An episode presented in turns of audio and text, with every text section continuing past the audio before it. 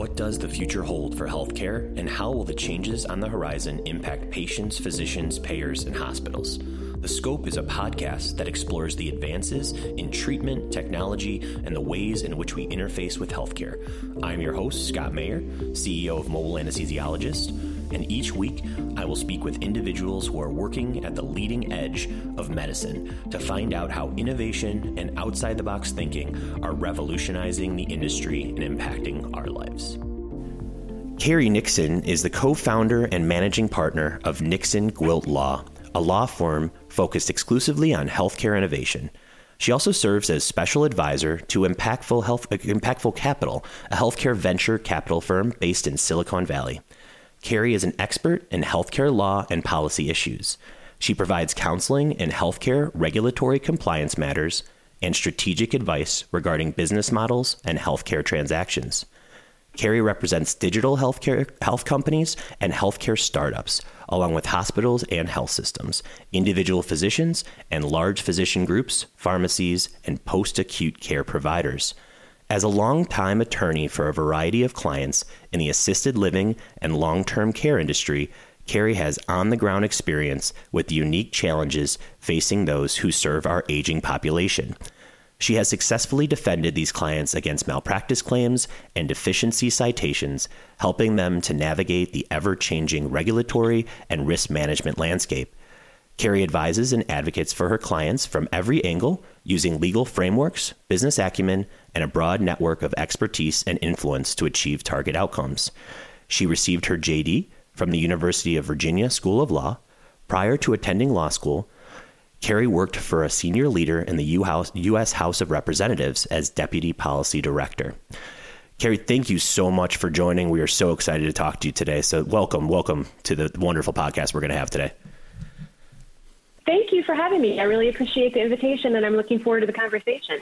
Perfect. Let's jump right in. I'd love, you know, love to hear more about your law firm. It's at the forefront. You know, Nixon Gwilt is at the forefront of helping healthcare innovators kind of get off the ground and get their ideas to market. You know, what are the biggest barriers that you know they're coming across when they're introducing innovation to such to an industry that's such a large component of our economy and you know us as a population?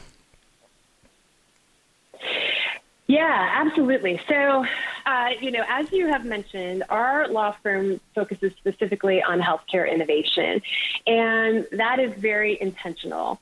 A traditional health law practice uh, tends to serve large, um, established entities that can be very bureaucratic, that tend to be very slow moving, and have a very low risk tolerance healthcare innovators are an entirely different breed of animal. Um, they are moving fast. They are interested in really pushing the envelope in the name of innovation. And you know, it's it's really a different type of a, a, a client for us to work with at the law firm. Um, to my knowledge, we are the only law firm that focuses exclusively sort of in this space. Um, and I think that is a really great and interesting space to be in right now. Um, you know, it is it is always important to me to be doing something that is that I view to be meaningful, and I truly believe that you know healthcare innovation uh, is critical as we as we move forward. Um, you know, into providing increased access for patients and better outcomes for patients overall. Um, so, you know, you mentioned that we help in, innovators get off the ground, um, you know, get out into the market. That is that is absolutely the case. Um, you know, they, they, innovators do face some significant barriers um, in, in the healthcare landscape. It is, in fact, and this is sort of a little known fact, healthcare is the most highly regulated industry in the U.S. It recently surpassed the nuclear nuclear energy landscape, right, wow. in terms of uh, its regulatory infrastructure. So, you know, it is absolutely the case that uh, that you know this complex regulatory structure is something that folks who come to the market with a new idea who may not be familiar as players in the healthcare space, but they have they have you know a digital health um, uh, intervention or technology that they're really excited about implementing are pretty surprised by this the complexity um, and and the regulatory landscape that they face. Um, and this is this this regulatory landscape can be a real barrier to innovation. it, it is absolutely the case that the laws and regulations in healthcare regularly lag behind. Uh, the new digital health technologies that are out there, the new devices that are people constantly people are constantly thinking of. And so the result is, you know, by the time a new regulation is passed or a new law is passed, the digital health innovations that are that are out there in the market or developing have already outpaced sort of the scope of that regulation or law, um, where those innovations haven't even been contemplated yet uh, and, and therefore, you know, aren't encompassed by the law or the regulation. And, and that results in a lot of gray areas um, and lack of clarity. And where there's lack of clarity, you know, there can be sort of lack of adoption. Um, I'll give you an example, if it's useful, of, of, of an area where we saw this um, and experienced this directly recently. And that is in the area of telehealth, right? And, you know, since the, the COVID 19 pandemic, we saw telehealth, um, you know, absolutely explode as a critically necessary method of providing access to care. Absolutely. There is no reason that it should have taken a pandemic for that to happen. But the background is that a law around the inter- around telehealth was introduced in 1997 when the technology around telehealth was very, very new. And the notion behind it was really let's make sure that we're connecting patients in more rural areas uh, to specialists that may be in uh, urban areas in, in the big city, right, three or four hours away. And the way that we can do that is by having those rural patients going to their rural health clinics, setting up an appointment, uh, and and porting in using the equipment in the rural health clinic for a virtual visit to the big city and the specialist there. Right. That construct for telehealth and the reimbursement associated with it for Medicare beneficiaries did not change, has not changed yet, right? So, so, so the result was when the COVID pandemic came around, the only mechanism we had in place for Medicare beneficiaries, the largest patient population in the country, to get virtual access to virtual care wasn't really available to them without a temporary waiver and, and change in, in what could happen, right?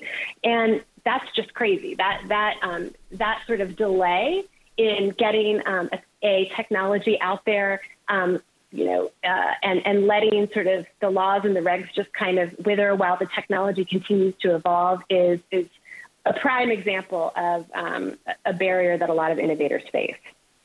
I mean, you going through what you just mentioned in terms of that. I mean, you become kind of the the, the partner with a lot of these entrepreneurs or the, these really innovative companies, like you said, that may not understand the depth of compliance and rules and regulations when they're entering the healthcare space, even if they have an amazing idea, to have to go to them and say, because if you look at anybody, if you talk to anybody rationally, telehealth, like you said, should have been around for decades, has been available or to be around yep. and never changed. And people, you know, you, you get a, a great rational entrepreneur that goes, I have a great solution oh, but here's the 19 layers of red tape that I have to go through just to be able to get the, get something yep. that is so feasible off the ground. I mean, I can imagine that you probably hear a lot of, uh, you know, you must be a very patient person because you have a lot of entrepreneurs that you work with that want to move at lightning speed to get out. And you have to kind of slow them down to say, unfortunately, it doesn't change that quickly with a great example of what you just mentioned about 25 years ago, them using that same law with telehealth to apply, you know, in 2020, which made no sense whatsoever. So I,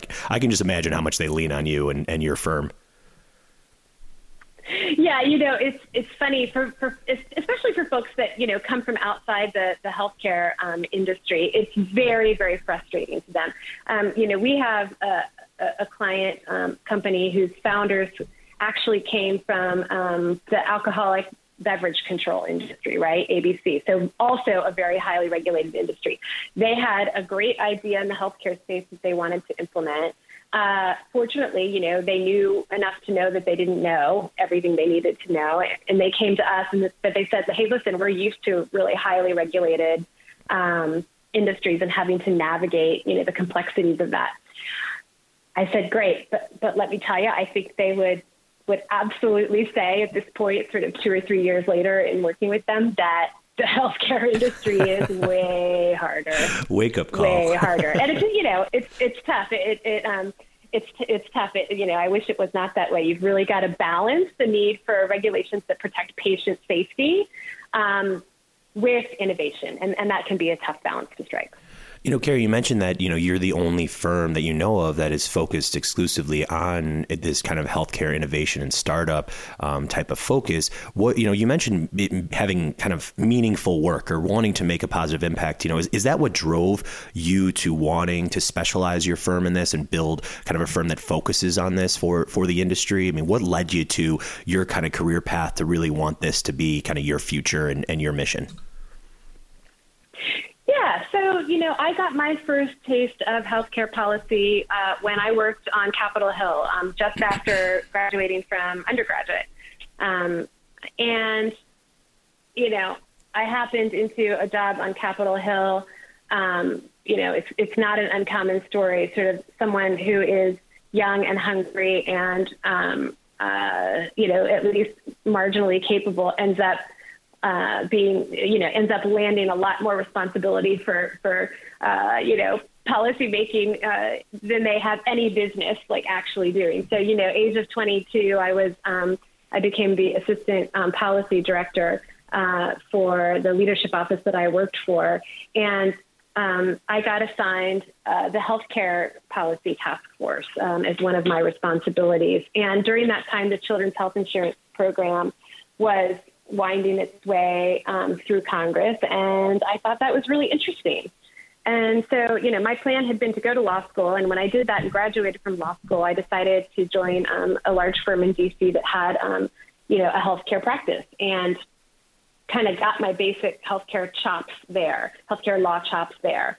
Um, you know, fast forward, I sort of, you know, I did that. I did big the big law thing. I um, undertook my own entrepreneurial endeavor, getting a, a, nonprofit policy organization stood up. And then I came back to the, the practice of law because it was the year was 2010 at that point.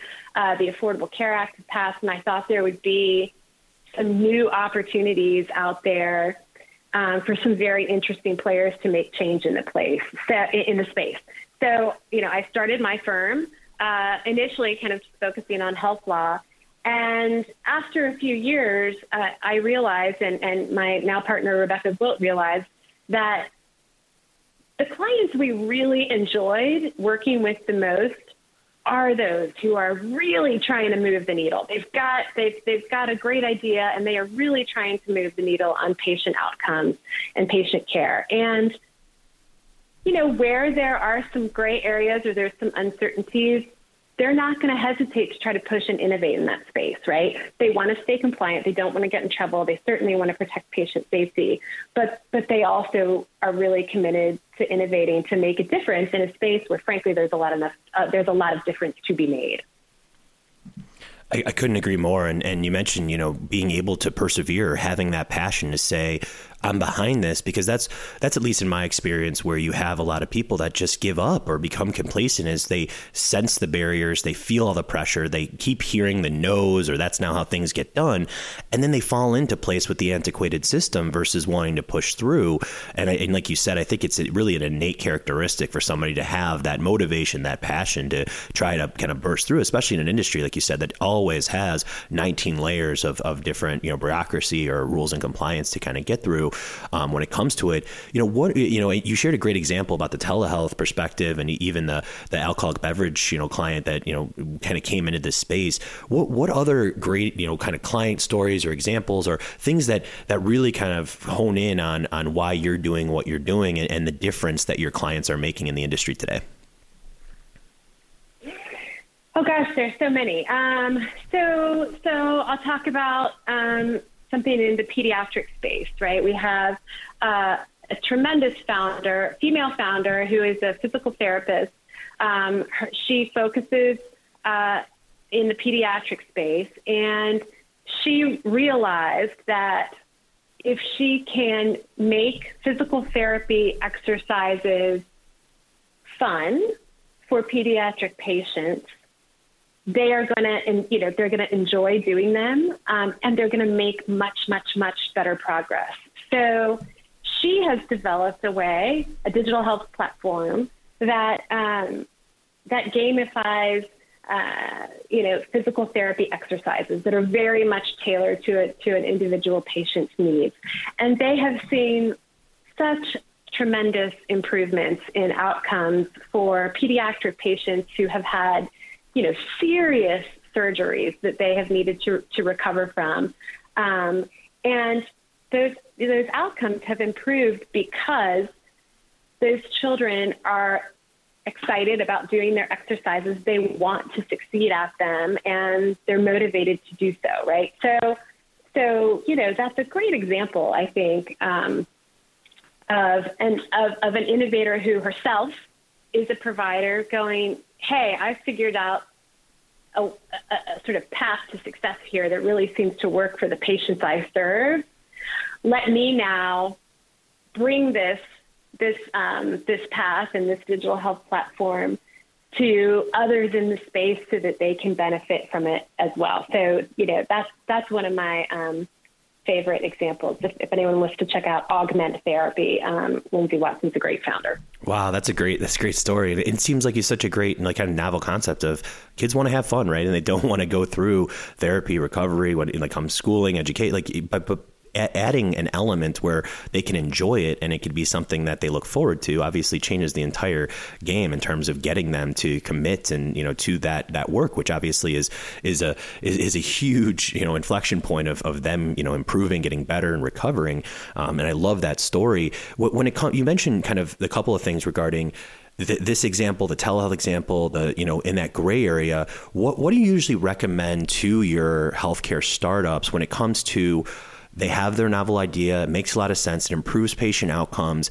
Is it trying to go down? Is it dual paths of trying to go down maybe trying to change policy or you know really pushing that envelope or is it okay here are the paths that are open to us today like you mentioned that gray space of you know here's where we can play in it now what, what do you what do you kind of advise from that side because I know at least me in uh, kind of as a healthcare entrepreneur several times in my career I I would always kind of get fumbled with the frustration of trying to push through to actually make a policy change or change the industry from a norm or standardization versus saying you know what eh, are there openings today that allow us to do what we really want to do and we can play that game of what's available to us today?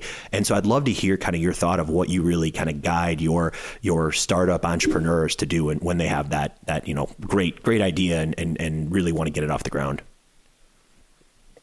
yeah, so it is absolutely a two pronged approach, right? It's a little bit of both. It is, you know, first of all, identifying uh, existing opportunities uh, you know, in the healthcare space that allow for uh, a revenue model to be associated with this innovation, right? Because the innovation ain't going to be there if there's no revenue model to support it, right? Yep.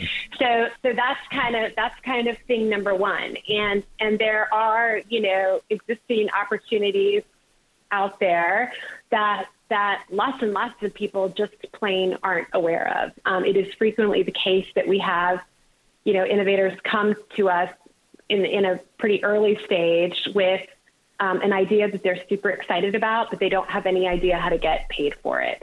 Um, and so that's a big part of, we, of what we do. Um, oftentimes, especially in the very early stages, is to help them figure out how, you know, what is the business model here? Like, how can how can we um, generate revenue around this and make sure that we get this innovation funded and out there in the market in a way that makes sense. Now, having said that, it is also absolutely the case that a large part of our uh, role is also to assist those innovators in advocating for change changes to policies that uh, that can impact them. And this, this is a this is a this is a very timely discussion. So the final Medicare physician fee schedule was released last night, um, and for those who don't know much about that, um, the Medicare physician fee schedule, the home health um, uh, prospective payment system, these rules that are released by CMS annually each each year um, contain new types of reimbursement opportunities um, or care and delivery models that can absolutely be um, um, implemented through new technologies in many cases. It is the case that when CMS you know, uh, puts these rules into effect, they draft, they start off with a draft rule that they release in July, right? Um, and so, for example, in July, the Medicare physician fee schedule proposed rule came out, and CMS says, we want to implement, we, we think we're going to make some changes that are going to be helpful to the remote therapeutic monitoring space, for example. And um, you know that is a realm that is that is of interest to folks that have um, software as a medical device platforms that can be used in monitoring patients um, and improving their outcomes. So this is very very relevant. So so you know the proposed rule comes out, and then there's a 60 day comment period whereby any kind of stakeholder has the opportunity to submit comments to CMS and say and say, "Hey, we really like this aspect of what you're proposing, but you know what? This part of it isn't going to work." And by the way, here's how we've seen these use cases work on the ground um, in real life.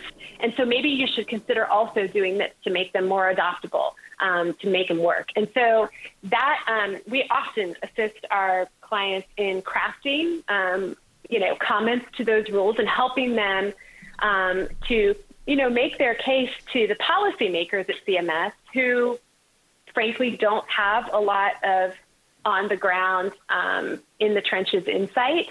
Make those use cases to CMS so that CMS can incorporate that kind of on the ground, in the trenches feedback into their policy making decisions.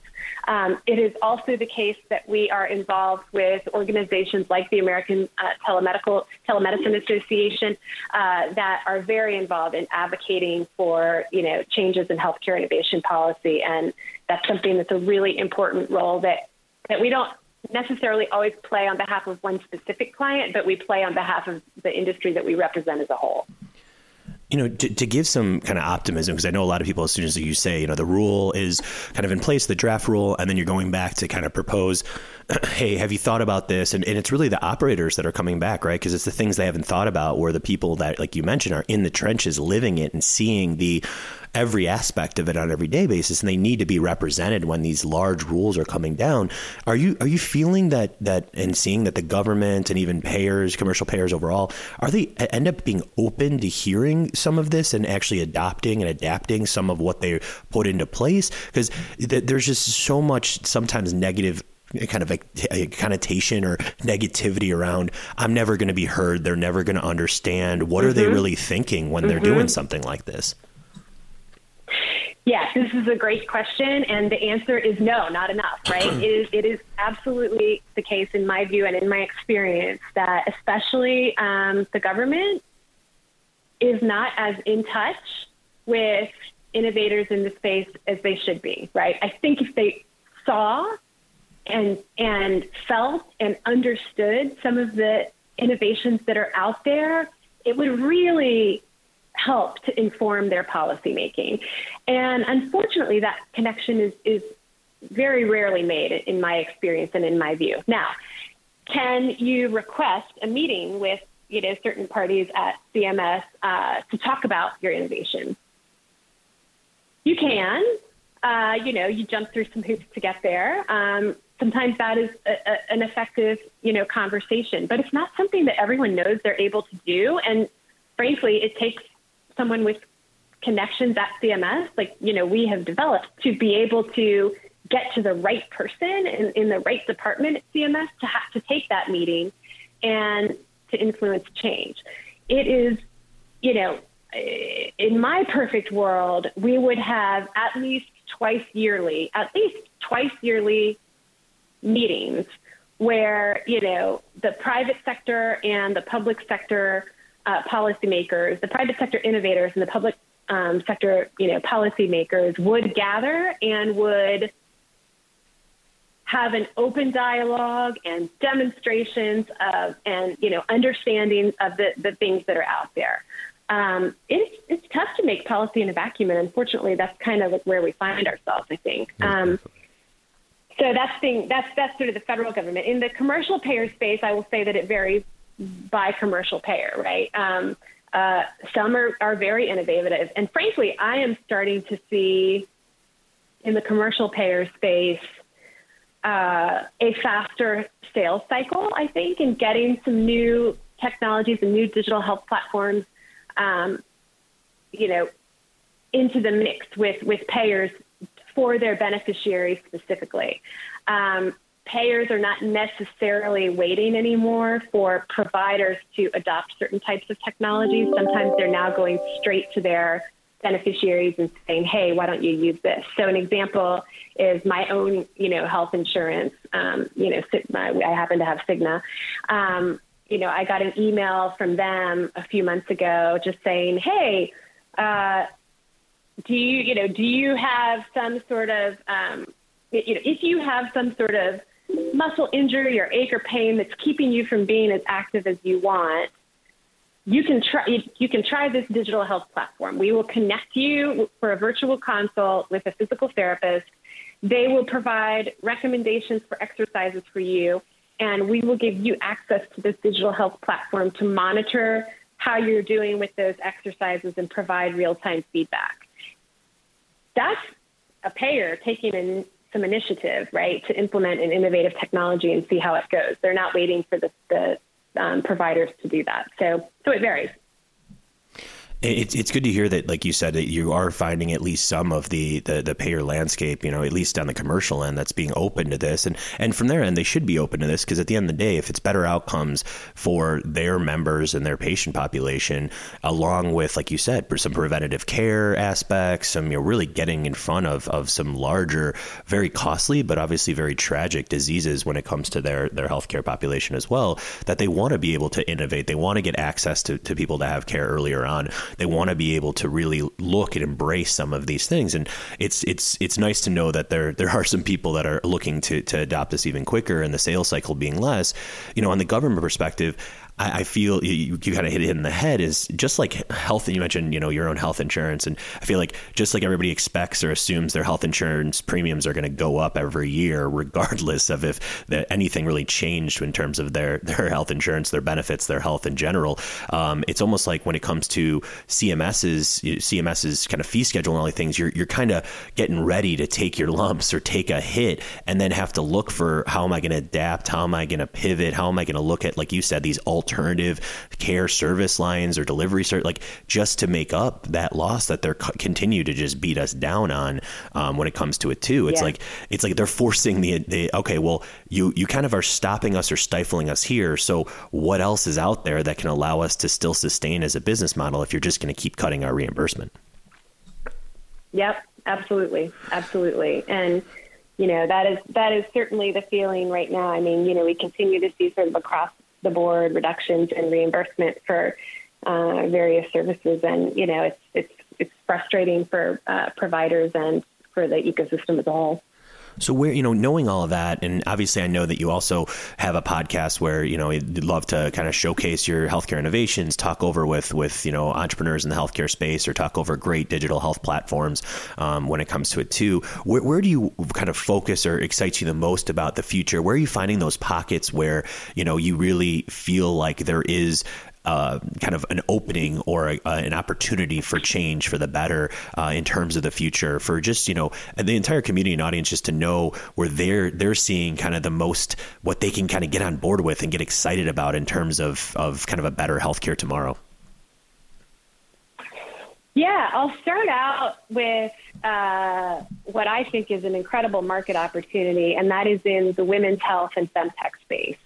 Uh, you know, I, I actually just recorded a, a podcast with um, Trish Costello of Portfolia um, around their um, their funds that focus on women's health and, and um, you know, femtech, um, femtech technology, you know, uh, uh, uh, startups. And, you know, it is the case that women's health has been vastly, vastly, vastly underinvested in um, over you know throughout time. In fact, you know it was just 2018 when the very first VC fund dedicated to women's health came into being, wow. which is pretty shocking. I mean, the market opportunity not only around reproductive health, but around uh, you know menopause and around uh, you know uh, cancers that specifically affect women and conditions that specifically affect women is tremendous and it is really largely untapped because it has been um, unfunded. So I think um, we are starting to see a shift in that, fortunately. Um, it is not as fast as I would, would like to see it, but we're definitely starting to see a shift and we're focusing, um, you know, uh, some, some energy in our firm um, around serving and supporting femtech and women's health um, companies. So that's kind of um, uh, that's one thing. Um, the next thing that sort of excites me is the notion of more sort of whole person integrated care that really looks at sort of root causes of particular conditions. Um, you know, I think our sort of the, the, the system that we currently live in is okay, I'm going to diagnose this as X condition and I'm going to prescribe Y intervention. And sometimes it's just more complicated than X condition, right? Like there, there are other factors. And sometimes Y intervention may be a part of what can help a patient, but it's not sort of the whole solution. And so, you know, I am seeing more recognition um, uh, that sort of a whole person integrated care approach that incorporates wellness and sleep and diet and sort of inflammatory responses and gut health, right, uh, is is you know sort of becoming elevated, and I think that is going to be really really important going forward. We you know are now at the point where we have the capacity to intake tremendous amounts of patient generated health data and we have the ability to look at you know our individual uh, genome um, and create sort of a personalized pathway to health and well-being, um, and and that's just going to continue to grow. So um, so I think that's really exciting. And then I guess finally I'll say you know the this um, kind of new focus that especially was elevated during COVID um, around virtual care and virtual care management. So like when I say virtual care, I usually like I'm usually talking about something like a telehealth visit. But virtual care management is is more of a like high touch, um, uh, a high touch patient engagement uh, that is staying closely in coordination and collaboration with a patient, particularly those that may have some sort of a chronic condition in between visits to the doctor's office or in between telehealth visits, right? So, so you know, it is often three to six months intervals that even someone with a chronic disease actually goes in for a visit to see their doctor. And what happens during the time when they're not in that in that office or on that telehealth visit um, is kind of a black hole. We are seeing now that the, a, like a new understanding that staying in more continuous contact with that patient to understand how they're doing in between visits and to help and support them in between visits is having tremendous um, impact on you know patient outcomes and sort of overall long-term cost of care. So you know remote patient monitoring using uh, devices to transmit patient-generated health data, but also interaction um, on a regular basis with you know, clinical staff from your provider about your condition and asking how you're doing and are you, you know, do you have enough of your medications and, and how are things going? So long answer, but like lots of exciting stuff.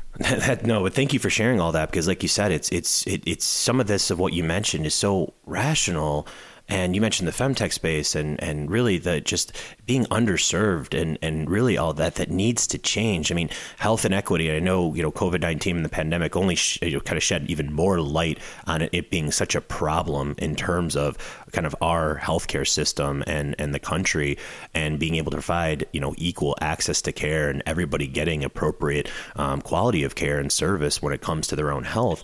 And I think you hit on three areas, and I and I really hope that everybody starts embracing a lot of this because it makes so much sense. And, and when you hit on the holistic approach at the end, it's it, it, you know I hope that mindset sh- mindset shifts in terms of healthcare providers and physicians to say it doesn't have to be this assembly line, like you said, react to the situation. Right. It can actually be looked, what can I do proactively? And if I take a moment to just sit back, take a deep breath, and reflect on my patient and their overall health, you know, what can I do to get in front of some of these things for them? What can I do to care about other aspects versus, like you said, react, diagnose, and then just, you know, shove a solution in, for, in, in, in the current uh, antiquated healthcare system? Because that's what they've been taught or their their their their mindset has been yes. fixed in and like I just hope yes. that all of this fantastic work that you're talking about doing in these companies and these innovations that we can just get this to be embraced and a mentality change from all of our healthcare providers but also our healthcare systems our healthcare executives that there is a new way and maybe it will take a little time effort and energy to change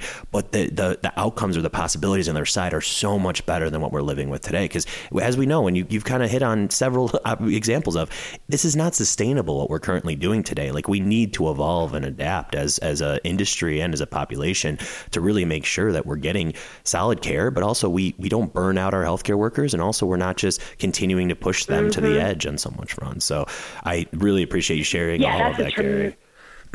Go ahead. Yeah, you have you have hit the head the nail on the head with a tremendous problem, right? The physician burnout and the, the provider burnout, physicians, certainly um, across the you know across the spectrum of practitioners burnout um, that start that you know um, frankly didn't start with COVID nineteen, but certainly was um, exacerbated Agreed. by it.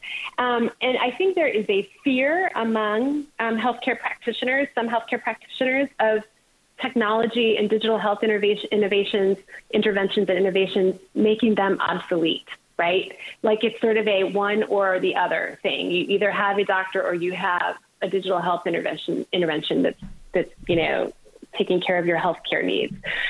That I would like you know, I would love to find a way for for, for practitioners to overcome that fear, right? To see digital health interventions and healthcare um, innovations as aids that help them focus on help them to practice at the top of their license, right? To focus on the most critical and complicated cases where they can can you know lend their mental energy um, instead of dealing instead of spending a lot of time dealing with you know very common sort of everyday kind of plug and chug things. Um, I just, I, you know, uh, I hope that that maybe medical schools will play a role in educating their new physicians about the role that, um, you know, the beneficial role that that healthcare innovation can can play.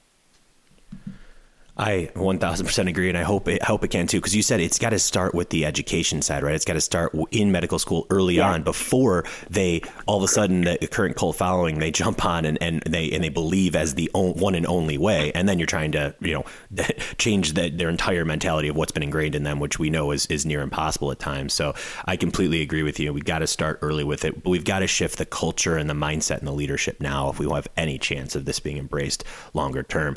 You know, Carrie, I'd yep. love to actually, yep. you know, have you on another episode to kind of dive deep in exactly that of, of what your your healthcare innovators and what your kind of platforms do to have those providers embrace that change, have those systems embrace that change. Because we've had several guests on that have talked a lot about it, and it's such an intriguing conversation of what what everybody's trying to do to break through and really have a solution to making it not only effective but also efficient. That you're not waiting years and decades to just get the change that is necessary. So, you know, if if you're up for more, we'd love to kind of hear more about what you're doing on that side because this this has been so amazing to just hear the work that you're doing and the passion that you're bringing to making a better kind of healthcare future for all of us and the companies that you're working alongside. And as you've mentioned, you're, you're so much more than their attorney or their lawyer when it comes to you're really their strategic partner in terms of building financial models out and all of those. And that's where, you know, in my personal opinion, law firms can evolve to being so much more valuable to their clients at the end of the day too. So, you know, I just I, I applaud, we all applaud the work that you're doing and, and we cannot wait to kind of hear more and, and see the journey that you're continuing to take so we can all uh, get excited and motivated about what it's uh, going to bring to us in a positive way down the road. Well, I really appreciate those kind words. Um, I, I, do. And I have enjoyed this conversation immensely. And I would be delighted to join you in a future episode um, uh, talking about whatever whatever it makes sense to talk that's coming down the pike in healthcare, you know, at the time. This, this has been great.